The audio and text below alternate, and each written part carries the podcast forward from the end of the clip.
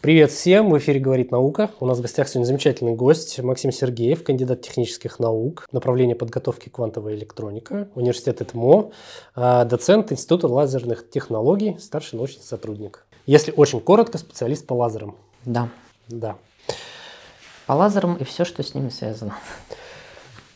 Давайте приоткроем, что за лазеры, что за специалист, чем он занимается в целом. Такой э, типичный день специалиста по лазерам. Типичный день. А, ну, наверное, скажу сначала про лазерные технологии. Это применение лазеров, лазерного излучения. А для большинства э, людей лазер это что-то из мира фантастики или около фантастики. Либо еще, кто, не, кто интересуется техникой, это э, высокие технологии. То есть там печать, процессоры. Лазерные принтеры. Лазерные принтеры. А, вот. Э, процессоры в телефонах, в компьютерах э, все печатаются с применением лазерного излучения и так далее, фотолитография. А, вот. Э, лазерное шоу, если так попроще уже к народу переходить, к бытовым вещам. А, опять-таки э, лазерные уровни, дальномеры, измерение расстояний, измерение каких-то скоростей, положения в пространстве и так далее. Это информационно-измерительные лазерные технологии, даже передача информации. А, у строители выходят, замеряют расстояние от да, стен с помощью лазера? Да, лазерный уровень без проблем. Оптоволокно, интернет. Мы говорим, интернет передается с высокой скоростью по оптоволокну. А что передает? Оптический сигнал – это тот же самый лазер. Вот маленький импульс временной бежит по этому оптоволокну от э, там, одного источника, от источника до приемника, ну там до вашего компьютера. Так передается информация вот, оптическая по оптоволокну. Тоже лазеры применяются. И в принципе, если присмотреться, лазеры сейчас э, в технологиях занимают достаточно большую часть, долю и это, как правило, э, высокотехнологичное производство, там, сложное оборудование, автоматизированное оборудование. То есть это, э, если мы говорим про лазерный станок, который токарный, грубо говоря, был раньше токарный станок, который вытачивал втулки, пришли, заменили его на лазерный станок. В принципе, там можно все автоматизировать, этот станок будет сам все вытачивать. Вот, он будет все обрабатывать, Дальше человеку нужно только посмотреть, что-то откорректировать инженеру, или посмотреть, если оборудование вышло из строя, его заменить. А, на производствах сейчас, поскольку лазеры – это не дешевое устройство, если ставить лазерное оборудование, оно обычно работает в три смены. То есть оно постоянно. Вот его включили, и оно работает. На конвейерах часто работает. А, в производстве машин, например, да? Конечно. А, вот та же самая, например, э, э, Toyota фирма. По-моему, одна из первых стала использовать лазерную сварку для э, кузова автомобилей. Почему лазерная сварка? Ну, потому что, э, кто не знаком, значит, если мы свариваем металл, там высокие температуры. Э, и обычно сварочный шов, он э, первый рвется. То есть там напряжение металлов очень высокие. Если мы с вами начинаем какую-то деталь плющить, ломать, то, как правило, там летит сварной шов. То есть разорвать металл можно по сварному шву, кроме лазерной сварки.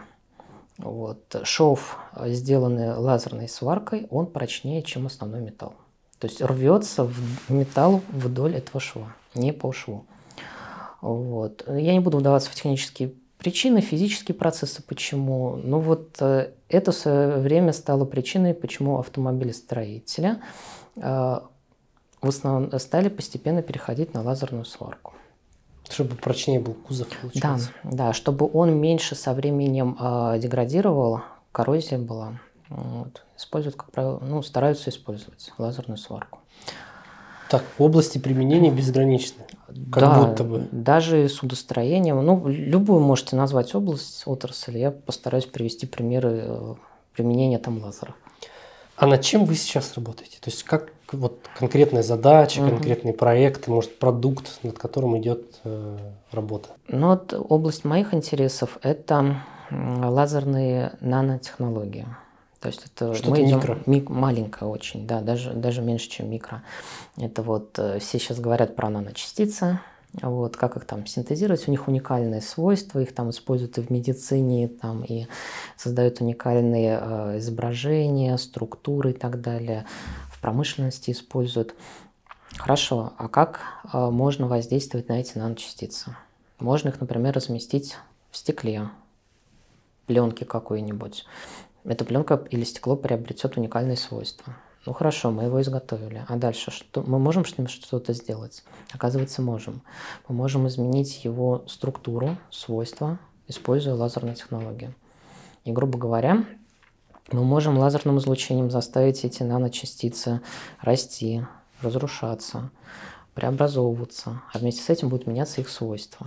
Таким образом, мы можем а, создав какой, если химики, например, технологи создают какой-то уникальный материал, смарт-материал, то мы в этом, ну, тоже стекло с наночастицами, то мы это стекло можем изменить, его структуру, записать там какой-нибудь э, элемент микрооптический, какое-то функциональное устройство. И это будет уже микро какой-нибудь чип, микродатчик. Э, например, можно создавать различные сенсоры, чувствительные к внешним воздействиям. Это могут быть устройства газового анализа. Ну, например, а, устройства противопожарной безопасности. Сейчас это такие большие газоанализаторы, которые работают, например, там а, на продукты горения, могут работать отдельно устройства на СО, СО2 Это типа есть, которые вот, вот эти штуки сверху? Да, да, да. Датчики? Да. Они есть различных типов. Но, например, мы можем сделать один датчик размером 5 на 5 миллиметров. И этот датчик будет ре- ре- регистрировать не один тип газов, а, например, несколько, около десятка. И это все будет очень маленькое.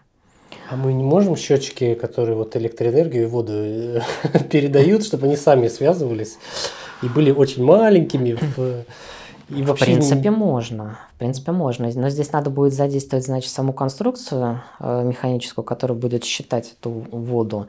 И потом устройство э, преобразования этих сигналов в какую-то информацию, ее передачу. То есть там еще должен быть какой-то э, Wi-Fi передатчик, э, который будет передавать э, информацию на приемное устройство, прямо на какую-нибудь станцию, поставленную в доме, например, на э, каком-то этаже.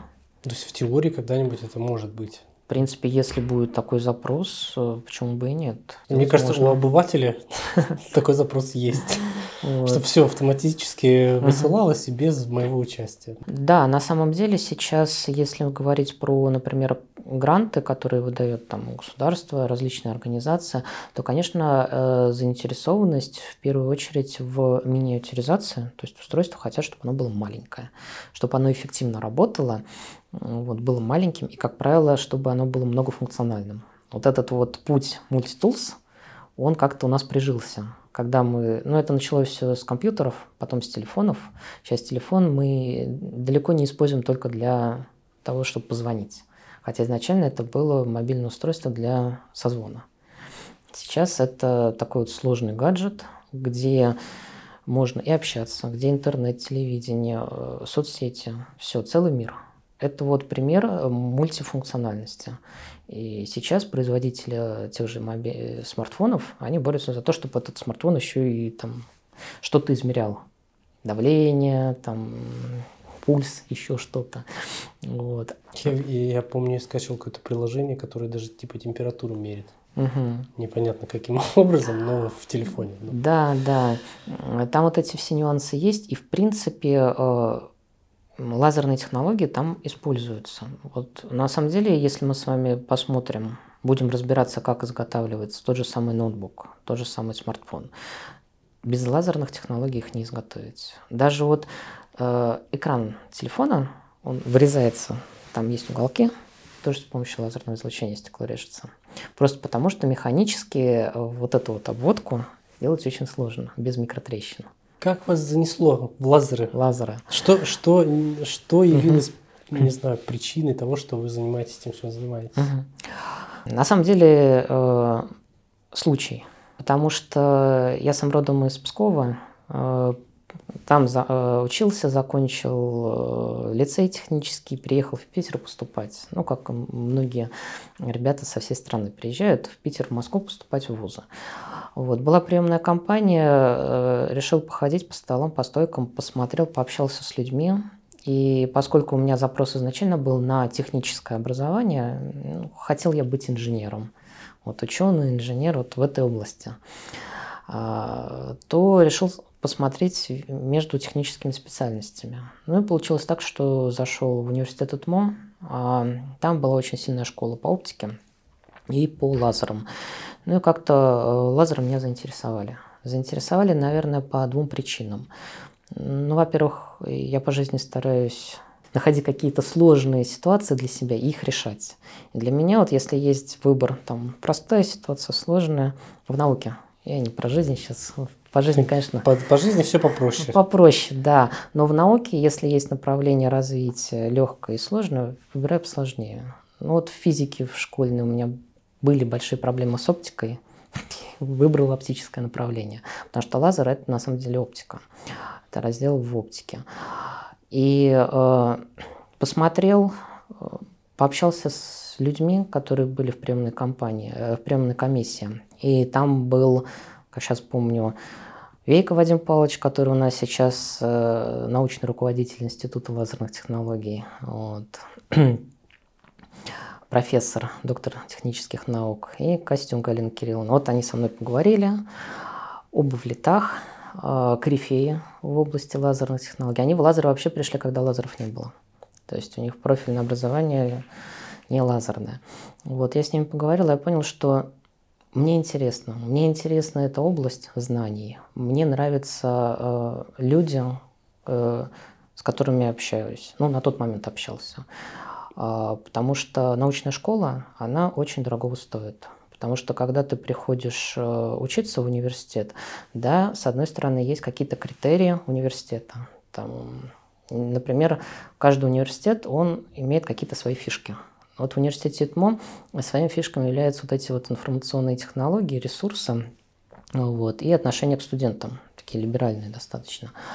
А, вот. И, но второе, что очень важно, это научная школа. Почему? Потому что если ты выбрал осознанно специальность, пришел в ВУЗ учиться, ты же не просто просиживаешь штаны, ты хочешь получать знания, ты ради знаний пришел.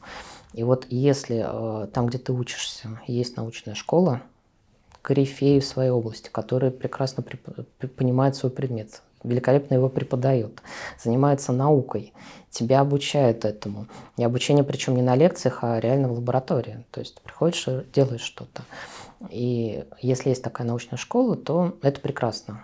Я считаю, что мне в свое время повезло. Я застал ту научную школу, которая была, отучился, остался на той кафедре, где учился, Э, аспирантуру закончил и продолжил заниматься научными исследованиями. И это был мой, наверное, личностный рост. Не столько профессиональный, сколько, наверное, личностный, потому что все-таки, если мы говорим про науку, про исследования, инженер, там, инженер конструктор, технолог, мне кажется, это все-таки профессии творческие. И идти туда ради денег, э, ну, это странно было бы. Потому что это творческие профессии, где можно добиться успехов только если ты что-то созидаешь, что-то создаешь. А созидать просто потому, что тебе сказали к концу месяца надо сделать отчет, иначе тебе зарплату не заплатят. Но это не работает в науке. То есть крупные открытия часто бывает так, что они случайно делаются. Человек может 10 лет работать над одной какой-то темой, потом сделать случайное открытие ну, за один вечер. Ну, просто так сложились звезды. Вы в науке уже лет 10? А, наверное, чуть побольше. Побольше. 12 где-то. Как, как изменилась в вашей области наука за последние лет 10? Смотря что изменилось. А, ну, наука... смотреть, ну вот как, как в целом, отношение да? к ученым, не знаю, к процессам. Отношение к ученым. Угу.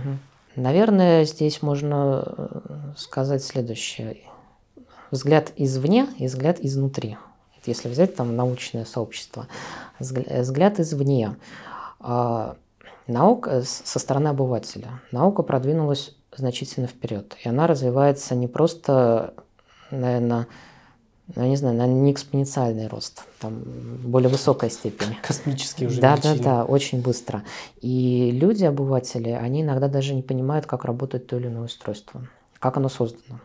Вот. Мы просто покупаем устройство и им пользуемся. Просто пользователи, получается. Просто пользователи, да. Хотя на заре научно-технического прогресса, если взять там 19 начало 20 века, люди, которые покупали автомобиль, они его разбирали и собирали сами. Сейчас мы, если купим э, какой-нибудь ну, хороший спортивный спорткар, мы его не разберем, соберем. Но даже обычный автомобиль, э, в принципе, если это... А зачем? Сел, по... у тебя вот. функция. У тебя больше ничего не надо. Вот, вот. И э, мир науки и техники, он развивается по этому направлению. Происходит сильное вот разделение по знаниям, потому что человеку порой, чтобы обывателю понять, как работают устройства, ему нужны знания колоссальные, которые ну, в школе не дают. Это нужно профильное образование. У нас даже люди с техническим образованием иногда не понимают до конца, как работает то или иное техническое устройство. Потому что область знаний не та, в которой вот он специалист. И есть такая особенность, как отрыв мира науки от мира обывателей. Потому что люди, которые занимаются в какой-то области там 10-20 лет, они знают, как это работает. Они знают, почему это устройство может там сломаться или не работать. Они могут что-то новое создать. И у них взгляд на эти же устройства, они другие, на эти же гаджеты. Вот. И для обывателя иногда вот из-за этого разрыва а происходит э, такой взгляд, что ну это там от лукавого, это вот фантастика. Непонятно, как это работает, но это вот классно, это здорово. И люди сейчас чаще стали удивляться э, новым открытиям, новым новинкам в мире. Это с одной стороны, а с другой стороны возникает постоянно э, повышенный запрос от общества к науке, о том, что надо выше, надо круче, надо больше. Там, это вот по примеру телефонов, ноутбуков. Надо туда больше запихнуть, чтобы он был намного чтобы круче. подзаряжался один раз в месяц. Да, да, да. И вот и ученые над этим тоже работают, бьются, ну, потому что это востребовано. Для рынка э, для рынка. И опять-таки, я не могу сказать, что все ученые альтруисты, но какая-то частичка альтруизма все равно у нас есть. Когда ты заним... созидаешь что-то, создаешь, и ты понимаешь, что от э, того, что ты создал, человечество получит какой-то бонус, плюс, ему станет проще жить, там, э, будут лечить какие-то сложные болезни. Ты понимаешь, что твоя работа, она не впустую ушла. То есть она полезна обществу. Поэтому любой человек, который занимается какой-то работой, особенно в науке, ему приятно осознавать, что то, чем он занимается, оно полезно обществу. Поэтому, конечно же, не только запрос от бизнеса, но и чисто человеческий запрос о том, то, что вот твой труд был востребован. Для ученого востребованный труд – это значит то устройство, которое он придумал, изобрел и внедрил, оно стало использоваться обществом. Общество сказало, блин, как мы жили без этого раньше? Где ты был раньше? Вот. А если э, взгляд изнутри, с мира нау э, Э, ученого, как, как изменилась наука за это время, то она тоже сильно растет, она дифференцируется. Почему? Потому что сейчас э, наука – это не наука 18-19 века. Сейчас заниматься наукой один человек не может. Это командная история. Это командная история, да.